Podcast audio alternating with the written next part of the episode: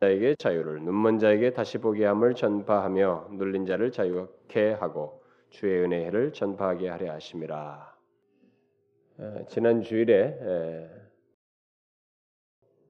우리는 하나님의 아들 예수 그리스도께서 말 마국간에 그 사람이 정상적으로 사는 곳이 아니고 짐승이 가축들이 있는 그 마국간에서 태어나신 사실을 말함으로써 성탄절의 의미와 함께 성탄절을 어떻게 보내는 것이 바람직한지를 제가 좀 우리가 함께 살폈습니다. 그러니까 성탄은 나를 위한 것이 아니라는 겁니다. 음, 우리가 역사 속에서 이 성탄절을 왜곡시켜서 그렇지 성탄은 나를 위한 것이 날이 아니고 예수 그리스도의 날이므로 동방 박사들처럼 예수 그리스도께 집중해야 한다라고 했습니다. 곧 그에게 감사와 찬양과 영광 돌림이 있어야 한다라고 우리가 지난 시간에 이렇게 살폈는데 자 오늘 이 시간은 계속해서 하나님의 아들 예수 그리스도께서 왜 이 세상에 오셨는지를 본문을 통해서 어, 살펴보도록 하겠습니다. 자, 오늘 읽은 이 말씀, 특별히 제가 다시 반복해서 읽었던 그 18절과 19절 이 말씀은 예수님께서 이 땅에 오시기 약 700년 전에 선지자 이사야가 어, 예언한 이사야서 61장 1절과 2절에 예언한 그 말씀을 예수님께서 읽으심으로써 마침내 이 내용이 이 땅에 육신을 입고 오신 바로 예수님 자신이죠. 자신을 통해서 성취되었다. 이렇게 말씀을 하셨습니다. 자, 그런데 잘 보시면 이 말씀은 예수님께서 왜 이 땅에 오셨는지를 말해줍니다. 그러니까 자신이 와서 무엇을 성취하는 것인지, 결국 예수님께서 왜 이 땅에 오셨는지를 말해주는 어떤 내용이 오늘 본문에 담겨져 있습니다. 오늘 말씀을 가지고 어, 그 이제 말을 하게 되면 어, 하나님의 아들 어, 예수 그리스도께서 마국간에 태어나신 것은 바로 이사야서 61장 그 1절과 2절의 그 예언된 말씀을 성취하기 위함이다. 라고 하면서 그 내용을 지금 자기의 육체를 입고 오셔서 이루시는 성취하는 내용으로서 바로 요와 같은 것이 있을 성취된다라고 이렇게 말을 한 것인데 자, 이 말씀이 바로 예수님께서 육신을 입고 오셔서 이사야 예언이기도 하고 오셔서 성취하시는 것이 바로 이런 내용이다라고 하니까 많은 사람들이 이 내용을 가지고 기독교란 이런 것이야. 예수님이 오신 목적이란 바로 이런 것이야라고 하면서 이 말씀을 가지고 예수님과 오심과 관련 오심과 관련해서 많은 말들을 사람들이 이제 하게 됩니다.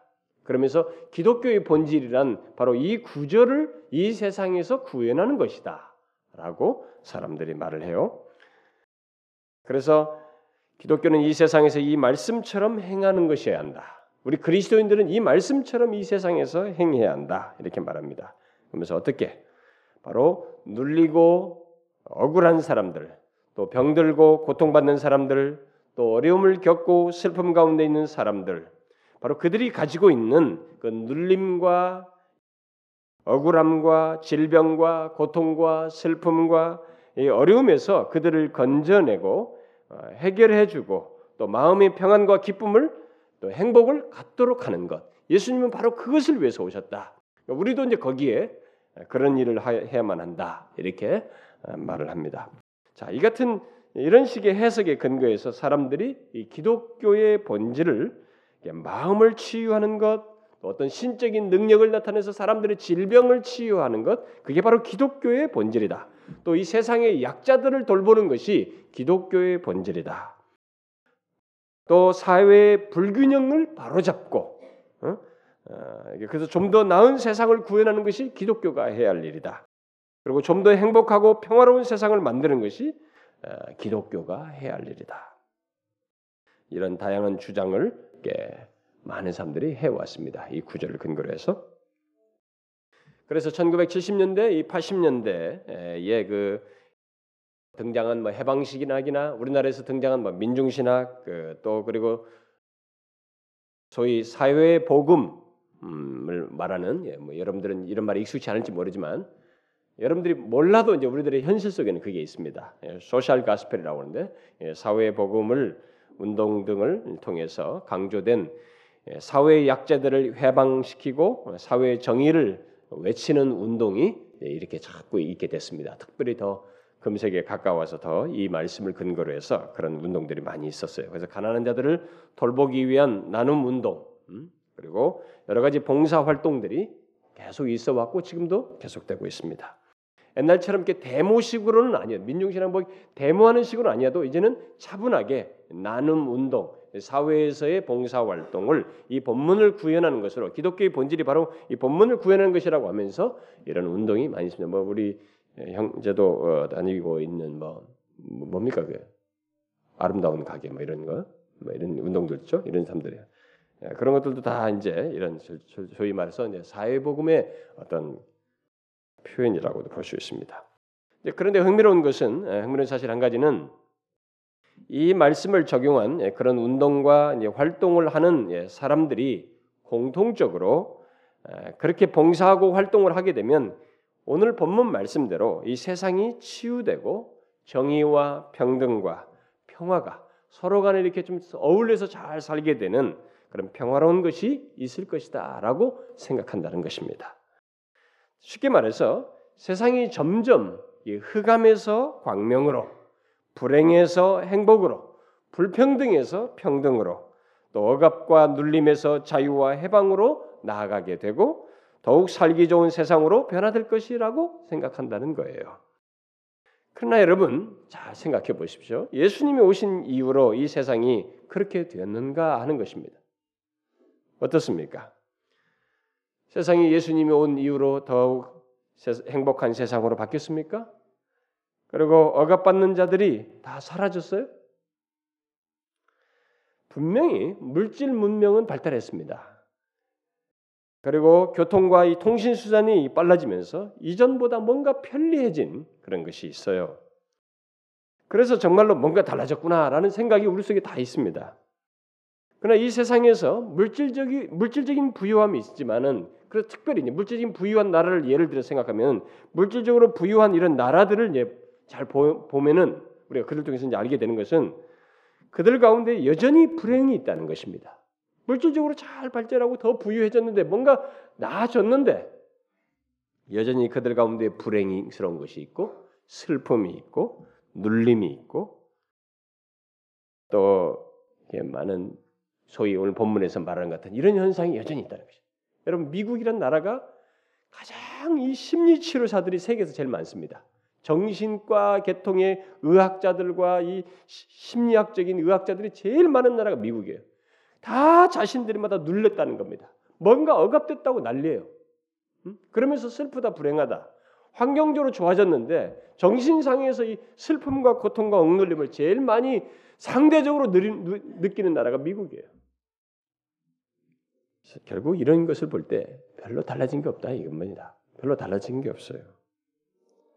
맞습니다, 여러분. 이 세상은 잘 살든 못 살든 또 어떤 정치와 사회 주, 사회 구조를 가지고 있든지 도덕적인 타락과 온갖 죄악들 또 정신적인 압박과 고통과 슬픔이 여전히 있어요. 사라지지 않고 그런 것들이 지금껏 사라진 적이 없고 또 별로 감소되지도 않고 있습니다. 더욱 물질적으로 부유해졌음에도 불구하고 그런 것들은 여전히 사람들에게 있어서 힘들게 하는 어, 그런 요소로 남아 있습니다. 결국 이 사실은 예수님께서 이 땅에 오신 이유와 목적을 말하고 있는 이 본문 말씀이 자유와 평등과 행복과 광명이 있는 세상으로 변화되어서 더욱 살기 좋은 세상이 될 것이라는 다분히 진화론적인 사상을 말하지 않는다는 것입니다. 오늘 본문은 그런 것을 말하지 않아요. 사회적으로 점점점 나아질 것이라는 것을 말하는 것이 아닙니다. 여러분도 알다시피 우리 인간은 물질적인 진보와 체험이 있어도 우리가 60년대보다 지금이 훨씬 더 잘 살고 있지만 우리나라도 물질적인 이런 진보와 체험이 있어도 그것만으로 만족하지 못하는 존재예요. 인간이란 절대적으로 물질이 부여진다고 만족하는 존재가 아닙니다. 더 뭐 불만족스러운 것이 우리예요. 인간의 존재가 그렇습니다. 육신적으로 배부른 것만으로는 되지 않는 것이 인간이에요. 인간에는 이 내면에 뭐가 있습니다. 정신적인 성격이 있고 더 정확히 말하자면 영혼의 갈증이 있어요. 영혼의 목마름이라는 것이 있습니다. 영혼이 채워져야 할 어떤 요소가 있어요. 이게 해소되지 않는 한 아무리 부유해도 소용없어요, 여러분. 인간은 그런 존재입니다.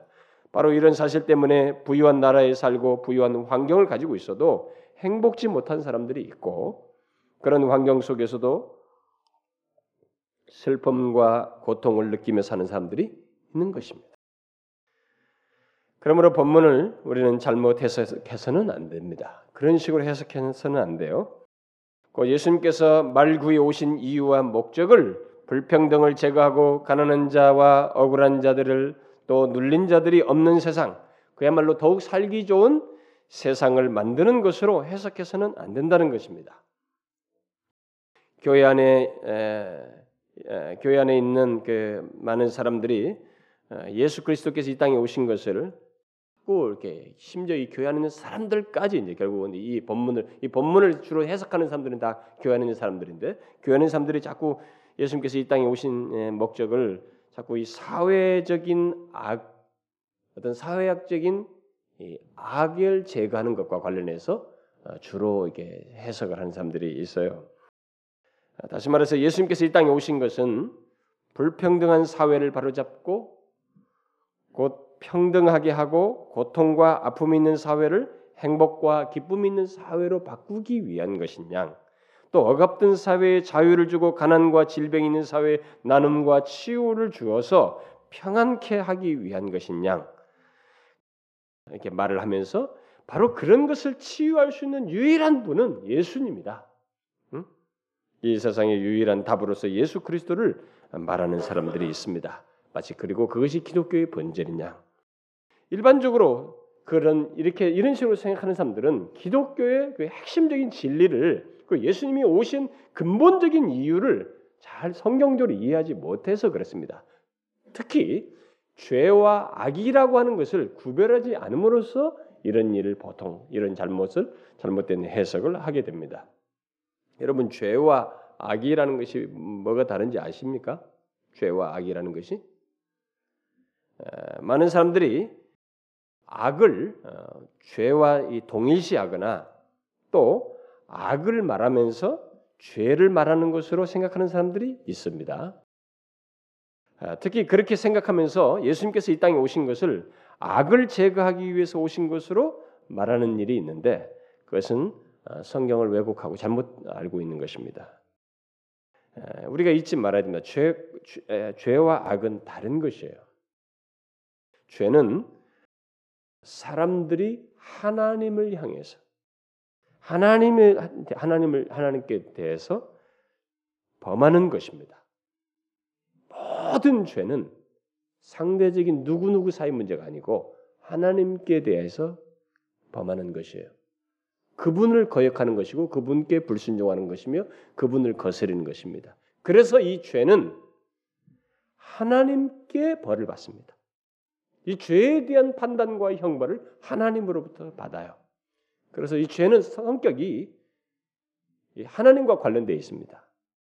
그래서 아주 아주 아주 근본적인 내용이죠. 따라서 죄를 굳이 악과 관련해서 말을 한다면 우리 개인이 가지고 있는 도덕적인 악 이것을 죄라고 말할 수 있어요. 우리가 도덕적으로 이렇게 어, 악한 것 그걸 죄라고 이렇게 말할 수 있습니다.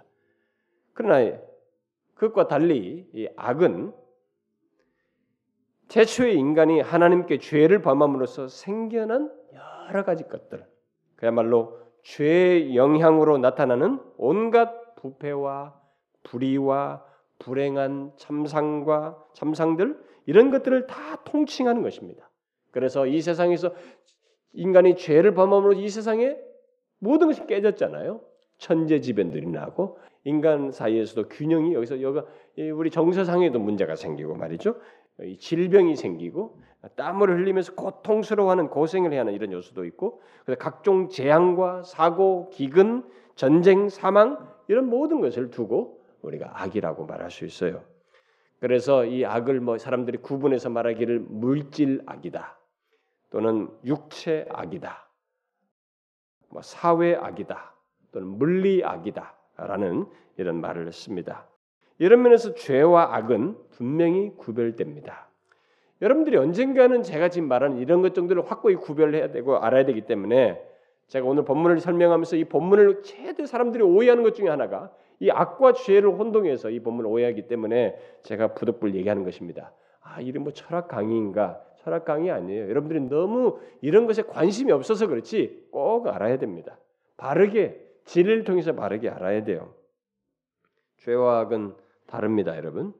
네, 그럼에도 불구하고 예수 그리스도의 오심을 말하면서 특히 오늘 본문을 성취하기 위해서 오신 예수 그리스도를 말하면서 굉장히 많은 사람들이 죄를 말하지 않고 또 도덕적인 악을 잘 말하지 않고 마치 앞에서 말한 악, 곧 경제적이고 물질적이고 사회적이고 물리적인 악, 바로 그것이 사람의 불행의 원인인 것처럼 말을 해요. 그러면서 예수님이 바로 그것을 제거하기 위해서 이런 악들을 제거하기 위해서 오셨다라고 말하면서 사회의 변화를 위해서 오신 이 세상을 좀 더 잘 살도록 하기 위한 우리들의 이 고통거리를 해결해 주기 위해서 오신 것인 양 이렇게 말을 하게 됩니다.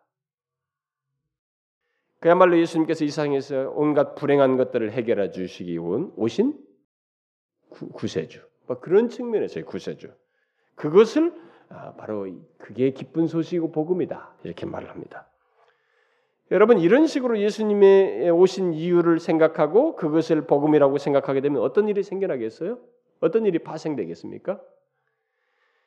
기독교의 활동 또 우리 그리스도인의 이 삶은 그저 이 세상에 있는 악을 해결하는 것, 특히 불평등과 억울하고 어, 눌린 자들 그리고 가난한 자들을 도와서 해방시켜주고 그들에게 사회적인 도움을 주는 것으로 생각하게 되겠죠.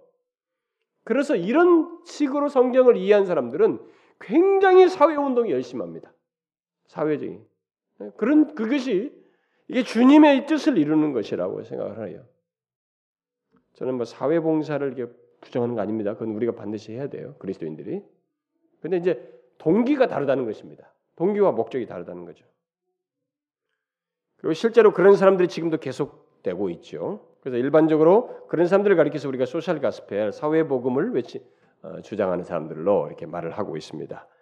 어, 지금도 예수님이 오신 목적을 악을 제거하는 것으로 생각하면서 그것을 복음으로 생각하는 사람들이 있는데 그들이 소위 사회 복음을 다른 사람들이 주로 이제 그 일을 하게 되는데 그런 것에 영향을 받은 사람들이 주로 그걸 하게 되는데 그들은 이 사회를 더욱 정화하고 행복하게 하기 위해서 또 고통을 없애기 위해서 각종 사회 활동과 봉사 활동, 나눔 운동을 하면서 그것을 잘 하기 위한 조직과 기관을 세우고 또 인도주의적인 사업과 사회 사업, 구제 사업을 하게 되고 또 시민 단체를 결성해서 법을 제정하도록 국가의 압력을 행사하는 뭐 이런 식의 운동을 그동안 또 계속 해왔어요.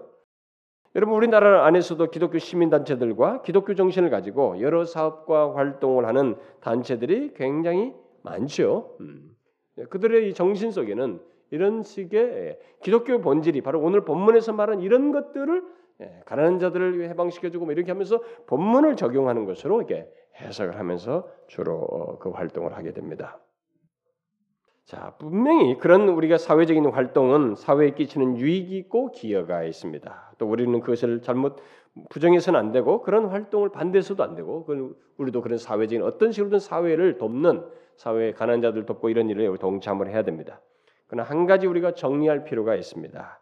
그것은 그런 활동이 마치 예수님께서 오신 목적을 이 땅에서 행하는 것으로 생각을 하거나 또 기독교의 본질을 드러내는 것으로 생각해서는 안 된다는 것입니다. 그 예수 그리스도의 오신 목적이 그런 것이 아니에요, 여러분. 그게 기독교의 본질은 아닙니다. 그것은 기독교의 본질도 오신 목적도 아니고 사실상 부차진 것들이에요. 정말 부차진 것들. 예수님께서 이 땅에 오신 것은 또 기독교의 본질은 사회 악을 해결하기 위함이 아니고 더 근본적인 것이 있어요. 뭐예요, 그게? 그게 뭐가 있습니까? 다시 말해서 예수 그리스도께서 이사의 예언, 곧 주의 성령이 내게 임하셨으니 임하였으니 이는 가난한 자에게 복음을 전하게 하시려고 내게 기름을 부으시고 나를 보내사 포로된 자에게 자유를 눈먼 자에게 다시 보게 함을 전파하며 눌린 자 눌린 자를 자유케 하고 주의 은혜의 해를 전파하게 하신다는 이것은 이, 이 이것이 뭘 말하느냐? 응? 하심이라고 하신 이것이 무엇을 뜻하는가? 포로된 자에게 자유를 준다는 것이 이 땅에서 포로된 모든 사람, 이게 포로 포로됐다고 여겨지는 모든 사람들을 다 그 상태로부터 벗어나게 하는 것인가? 그렇다면은 음? 죄를 범해가지고 사회적인 해악을 끼쳐서 포로된 사람은 하는 것인가? 그래서 우리는 이 극악범들 있잖아요. 막 그런 사람들도 막 인권을 얘기하면서 이렇게 그들에게 뭐 근데 그 사람들에 의해서 무차별하게 살인 당한 사람들 죽인다 무모하게 아무 뜻이 없는데 아이가 말이죠 어, 살인돼 가지고 뭐 산에 묻히고 말 이런 그들에 의해서 무차별하게 죽임 당한 이 사람들은 그 사람들의 인권은 뭔데요? 그래서 성경이 살인 제도를 둔 거예요, 여러분. 아이 사형 제도를 하나님 자신이 사형 제도를 줬습니다. 인간의 피는 생명이다. 생명을 손상시키는 것에 대해서 사회가 사형 제도를 할 것을 말했던 것입니다. 근데 우리는 인권이라고 해요. 그러면서 이 포로된 자에게 뭔가 줘야 된다. 거기서부터 좀 더 더해. 이런 식의까지 논리까지 발전하게 되었어요.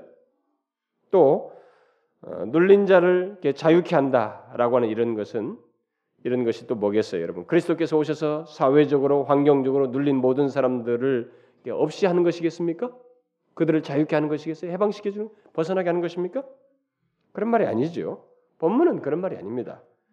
만일 예수님께서 오신 이유가 그런 정도의 사회적인 현상이라면 예수님은 어떤 분이에요? 그냥 사회적인 혁명가 정도밖에 안 돼요. 인간으로서 어떤 그런 분밖에 안 되는 것입니다.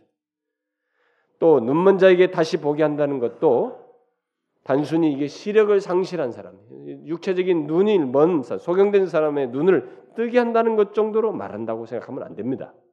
물론 예수님께서 이 땅에 계실 때 소경된 자를 눈을 뜨게 하셨어요, 진짜로. 또 하시긴 했습니다. 그러나 그것이 자신이 오신 목적이 아니에요. 근본적인 목적이 아닙니다. 예수님께서 오신 이유와 목적으로서 눈먼 자에게 다시 보게 한다는 이 말은 육체적인 눈 뭐 이런 것 정도가 아니고 누구든지 예수만 믿으면 육체적으로 눈먼 것이 해결되고 뭐 질병이 치료받는다 그런 게 아니고 일차적으로 마음의 눈 보편적인 의미는 그렇습니다. 마음의 눈이 어두워진 자들에게 그 어둠과 무지를 일깨워서 보게 한다는 것을 뜻하는 거예요. 그러므로 본문을 통해서 말하는 예수님의 오심의 이유와 목적은 사회적인 변화나 심, 신체적인 치료나 또 가난한 것과 눌린 것 자체를 해결하는 위함이 아니고 더 근본적인 것을 해결하기 위해서 오셨다는 것을 말하는 것입니다. 다시 말해서 이 세상에 있는 곧 우리들에게 있는 가족 아니 여러 가지 그 문제들 뭐 여러 가지 약함과 문제와 결함 등 그야말로 이 세상의 각종 악을 해결하기 위해서가 아니라 그런 것들의 원인이 되는 것을 해결하기 위해서 오셨다는 것을 말합니다. 그게 뭐겠어요? 이런 지금 제가 앞에서 말한 악과 죄를 구별하면서 이 세상에 존재하는 모든 악의 원인이 되는 것을 해결하기 위해서 오셨다고 제가 말했는데 그게 뭐겠냐는 거예요. 그게 뭐겠습니까? 제가 여러분 말하죠. 오늘날 이 기독교라는 이름 안에서 기독교 정신을 가지고 대부분의 사람들이 사회 활동을 할 때 대부분이 오늘 본문을 왜곡시켜요. 어, 눌린 자에게 뭐 포로되게 자유케 하고 뭐 가난한 자에게 뭐 하면서 이걸 다 사회학적으로만 이해합니다. 그래서 이, 이 악의 현실, 음?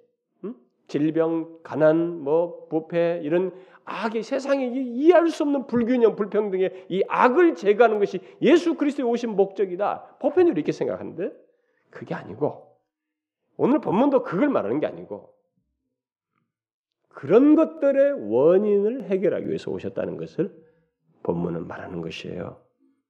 그게 뭐냐는 거예요. 그 모든 것의 원인이 되는 게 뭐겠어요, 여러분? 이런 모든 악들의 원인이 되는 것이 뭐겠어요? 죄입니다, 죄. 지금부터 말하는 걸 여러분이 잘 들으셔야 됩니다. 그 모든 것의 원인인 죄를 해결하기 위해서 예수님이 오셨어요. 예수님께서 이 땅에 오신 것은 가난하고 고통받고 불행한 사람들을 행복하게 하려고 하는 것이 아니고 더 나은 환경 가운데 살도록 하기 위함이 아니고 또 사회 제도나 이 물질적인 상태를 바꾸어주고 신체적인 장애들을 고쳐주려고 함도 아니고 그가 기꺼이 이 말 구유에 하나님이신 분이 육체를 입고 말 구유에 오신 것은 많은 사람들의 죄를 속하기 위함이에요. 자신을 대속물로 주어서 바로 우리를 죄에서 구원하기 위함입니다. 사람들은 왜 이 세상에 악이 있느냐 가끔 우리들이 이 기독교 예수를 믿으라 하나님 말하면 하나님이 살아계시면 왜 이 세상에 가난한 자들이 있고 아프리카에 그 가난한 사람들이 배고파서 죽게 되고 왜 이 세상에 이런 악들이 있느냐 말이지. 응? 그게 이해할 수 없다 말이지. 어? 왜 내가 아는 이 사람이 왜 죽어야만 하면 그 뜻하지 않은 이 암에 걸려서 죽고 질병을 저렇게 고통하면서 질병 속에 죽어야 하느냐. 하나님이 계신다면 왜 그러느냐. 제가 얘기했습니다. 앞에서. 그건 죄가 최초의 인간이 죄를 범함으로써 인간에게 들어온 것이에요. 그래 모든 인간은 그 죄로 말미암아서 이 각종 악을 보고 경험하고 살아가는 것입니다. 그런데 사람들이 그런 것은 생각하지 않고 바로 이 악과 죄를 구별하지 않음으로써 무턱대고 왜 이 세상에 악이 있으며 질병이 있고 전쟁과 기근이 있고 고통하는 사람이 있냐? 그러면서 온통 악에 대해서만 관심을 갖습니다. 그러면서 우리의 사회와 이 세상에 있는 악, 특히 인간의 삶 속에 있는 악을 해결하는 것이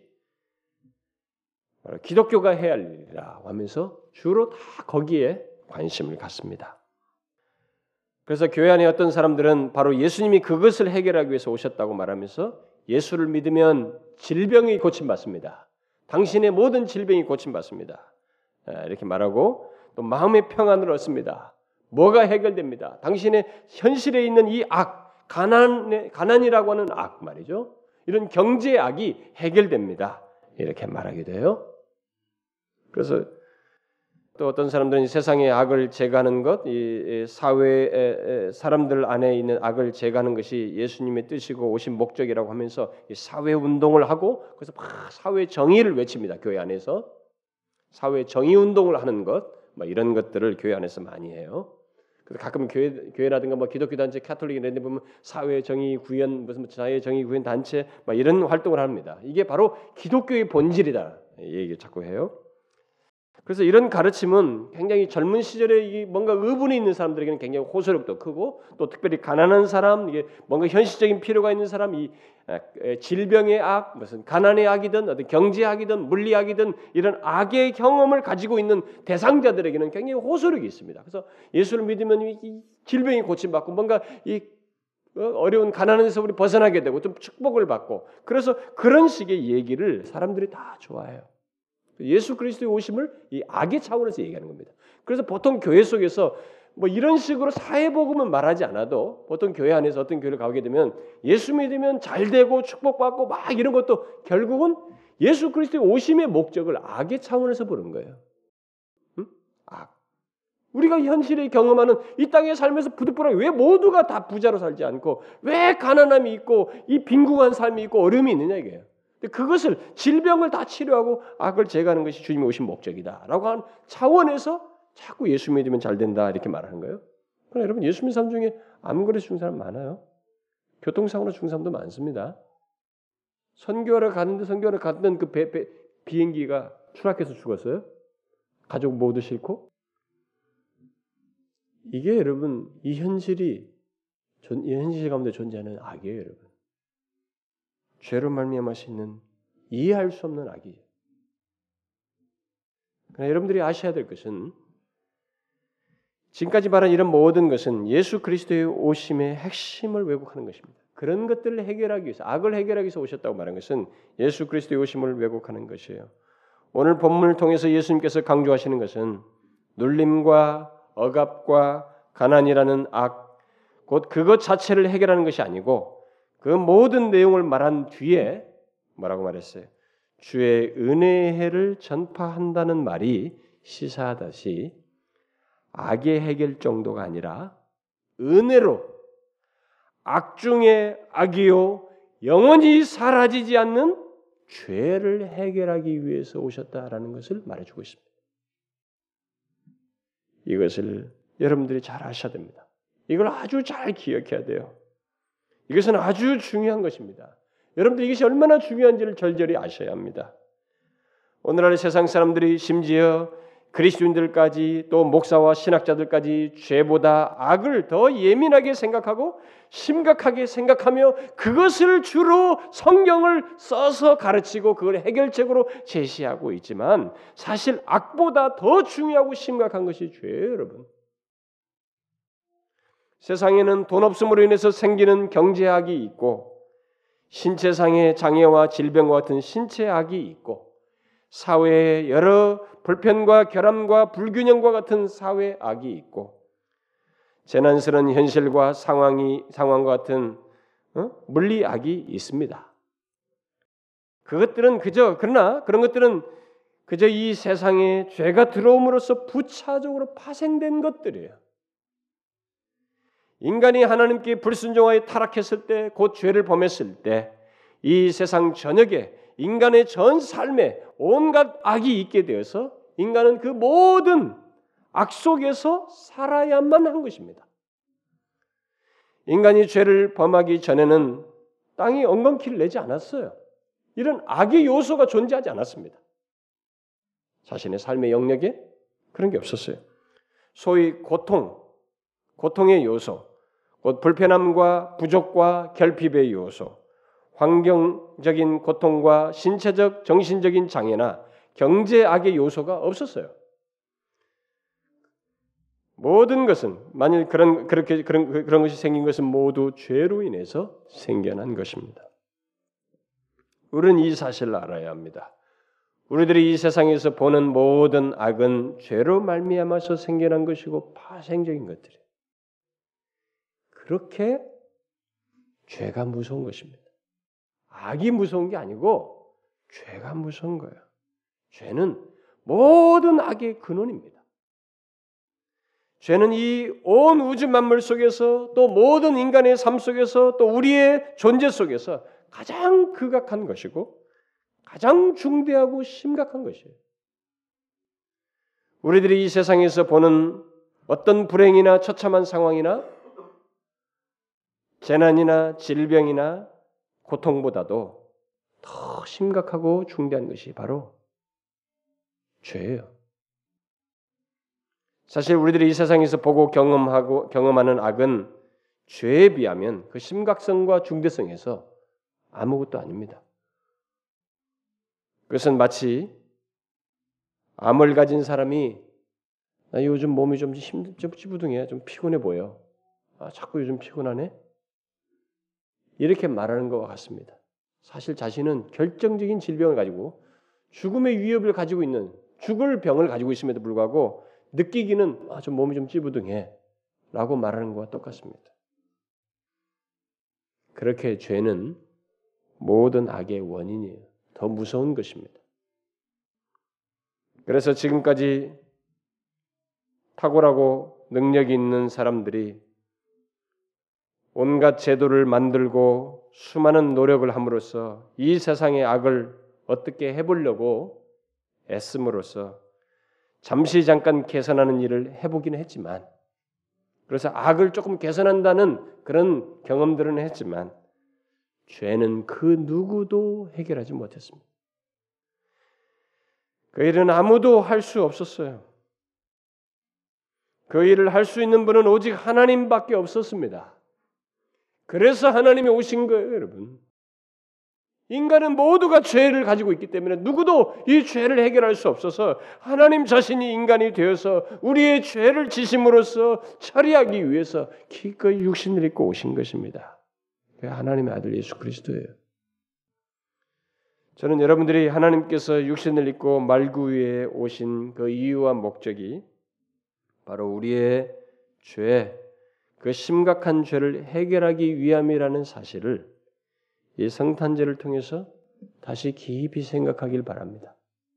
네?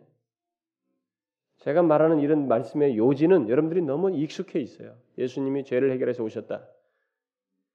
저는 여러분들이 그런 앵무새처럼 그, 그 문장을 계속 반복하는 걸 원치 않습니다. 지금 말한 이 내용을 여러분들이 절절하게 알기를 바래요. 아니 하나님께서 육신을 입고 오셔서 하신 그 일이 얼마나 엄청난 것인지를 꼭 알기를 바랍니다. 사람들은 죄 해결을 위해 오셨다는 것을 너무 쉽게 생각합니다. 그저 세, 세상 살기 좋게 하기 위해서 오신 것 정도로 생각하는 수준으로 이 세상은 이제 바뀌었어요. 그래서 세상의 악을 제거하기 위해서 오신 것 정도로 생각하는 이런 현실이 오늘날에 있게 되었습니다. 그렇지만 여러분 우리 몸의 질병과 장애와 가난과 고통을 제거하는 것보다 더 중대하고 심각한 것이 죄 제거예요. 우리가 할 수 없는 것입니다. 그 바로 그것을 위해서 예수님이 오셨어요. 제가 우리 교회 지금 교리반 음, 가르치면서 교리반에서도 말을 했습니다만 저와 여러분이 이 땅을 살면서 보는 모든 악은 최후 심판 때 다 사라집니다. 뭐 질병이나 무슨 뭐, 사, 뭐 이런 거 심판 때 다 사라져요. 가난 뭐 이런 거 하여튼 다 사라져요. 다시 말해서 최후 심판 때 이 세상 현실에 있는 현실 가운데 있는 모든 악은 거론의 대상이 되지 않습니다. 그저 현 세상이 불타 없어지게 될 때 함께 없어지게 돼요. 그러나 죄는 다릅니다. 죄는 최후 심판 때 가장 중대하게 다뤄집니다. 이 땅에서도 그것은 문제거리가 되지만 가장 중대하게 다루어지는 것, 인류의 최후의 순간에 가장 심각하게 다루어지는 게 바로 죄예요. 그리고 예수 그리스도를 믿어 죄가 해결되지 않은 사람은 자신의 그 죄로 말미암은 형벌을 영원토록 받습니다. 영원토록 받아요. 그 정도로 죄는 심각하고 중대한 것입니다. 모든 악보다 더 중대한 것이 죄라는 거예요. 하나님의 아들 예수 그리스도께서 바로 그 죄를 해결하기 위해서 아니 그 죄를 자신이 담당하심으로써 우리를 죄에서 구원하시기 위해서 육신을 입고 오셨습니다. 그 어느 권력가도 대국의 제왕도 돈 많은 사람도 머리 좋은 사람도 스스로 해결하지 못한 죄를 자신이 지심으로써 해결하시기 위해서 오셨어요. 지금까지 존재하는 어느 인간도 해결하지 못한 것이 죄예요. 뭐 석가모니든 뭐 누구든지 해결하지 못한 것이 죄입니다. 그러므로 그 누가 예수를 믿어서 죄가 해결된다면 그 사람은 전 우주에서 우리가 볼 수 있는 이 우주 전 영역에서 가장 힘든 일을 해결받은 사람이에요. 그 어느 제왕도 이 세상의 어느 성인도 실력과도 해결 해결받지 못한 문제를 해결을 받은 사람입니다. 또 영원히 따라다니는 골칫덩어리요. 인간에게 가장 큰 고통을 가져다 주는 문제거리를 해결받은 사람이 됩니다. 근데 그들이 누구예요? 예수 그리스도를 믿는 사람이에요. 그리스도인이 바로 그런 사람입니다. 예수 믿는 것이 복된 것은 바로 이것 때문에 그래요. 우리는 예배당에서 하, 당신이 뭐 뭘 해가지고 무슨 대학을 가서 무슨 성공을 했다, 무슨 뭐 학위를 하나 받았다, 뭐 사업을 했는데 잘 됐다. 그것이 마치 음? 기독교의 막 최고의 복인 것처럼 그렇지 않아요, 여러분.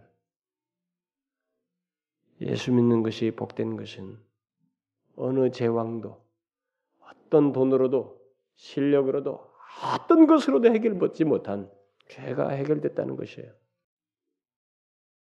예수 믿어 부자된 것이 복이 아니고 그 누구도 해결받지 못한 죄, 영원한 꼬리표요 저주 덩어리인 죄가 해결받았다는 것이 복인 것입니다.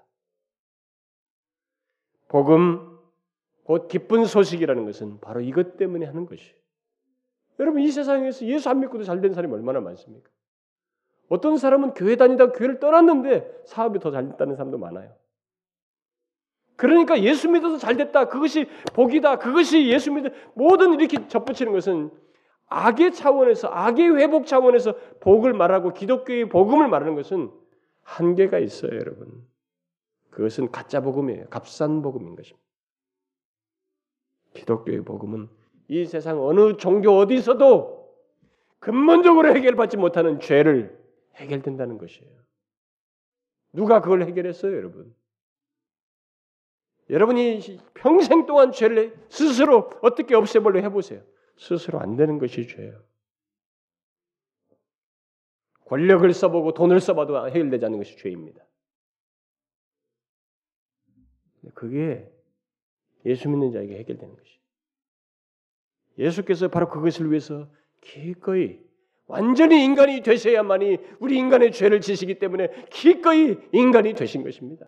천의 몸을 빌어서 그의 혈육을 취해서 정말로 철저하게 인내하시면서 죽기 위한 죄를 담당하기 위한 성유신의 과정을 가신 거예요. 그래서 복음인 것입니다. 이 영원한 골칫덩어리와 저주 덩어리인 죄가 해결된다는 것이에요. 어느 제왕도 해결하지 못한 죄가 해결된다는 것이 바로 복음이에요. 이게 굿뉴스입니다. 굿뉴스예요, 여러분. 바로 이런 사실 때문에 우리가 세상을 향해서 또 우리 주변 사람들을 향해서 해줄 수 있는 최고의 선물, 최고의 소식은 예수 그리스도가 우리의 죄를 사하시기 위해서 오셨다라는 것을 말하면서 예수 그리스도를 믿으면 죄 사함을 얻는다. 누구도 해결받지 못한 죄가 해결된다는 것을 말하는 것입니다. 바울이 가장 영광스러워하고 기뻐했던 일이 바로 그것이었어요. 예수 그리스도께서 죄인을 위하여 이 세상에 오셨다. 우리 죄인들을 구원하시기 위해서 이 세상에 오셨다는 것이 그게 가장 영광스러운 소식이어서 그것을 전하는 것을 가장 기쁨으로 여겼습니다. 우리는 이 땅을 살 때 가난한 자들을 돕고 병든 자들을 돌보며 억울한 억눌린 자들을 위로하고 용기를 주는 일을 해야 합니다. 그러나 그것은 우리가 그들에게 할 수 있는 최상의 일은 아닙니다. 우리가 할 수 있는 최상의 일, 누군가에게 우리가 줄 수 있는 최상의 선물은 죄를 해결하기 위해서 오신 예수 그리스도를 전하는 것이요. 말 구유에서 십자가를 십자가로 가셔서 마침내 우리의 죄를 다 담당하신 그 예수 그리스도를 전하는 것입니다. 여러분 이 기쁜 소식, 이 최상의 선물을 전하십시오.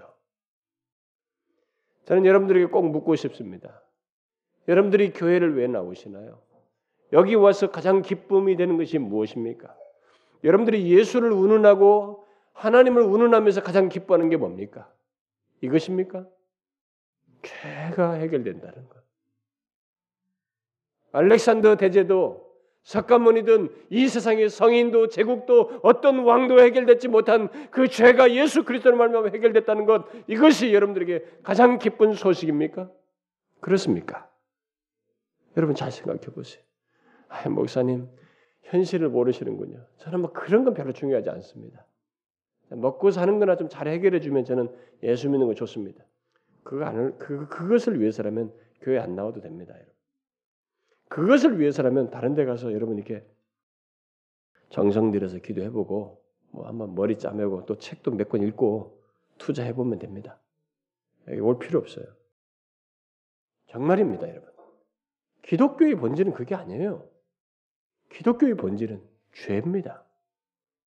죄가 해결된다는 거예요. 누구도 해결 못한 바로 그것 때문에 예수가 오셨어요. 하나님이 그것 때문에 오신 것입니다. 그거 아니면 하나님 올 이유가 없어요, 여러분. 우리의 죄를 해결하기 위해서 하나님이 기꺼이 육신을 입고 오신 거예요. 말구위에 나신 것입니다. 어떻습니까, 여러분? 여러분 이 사실을 알고 있습니까?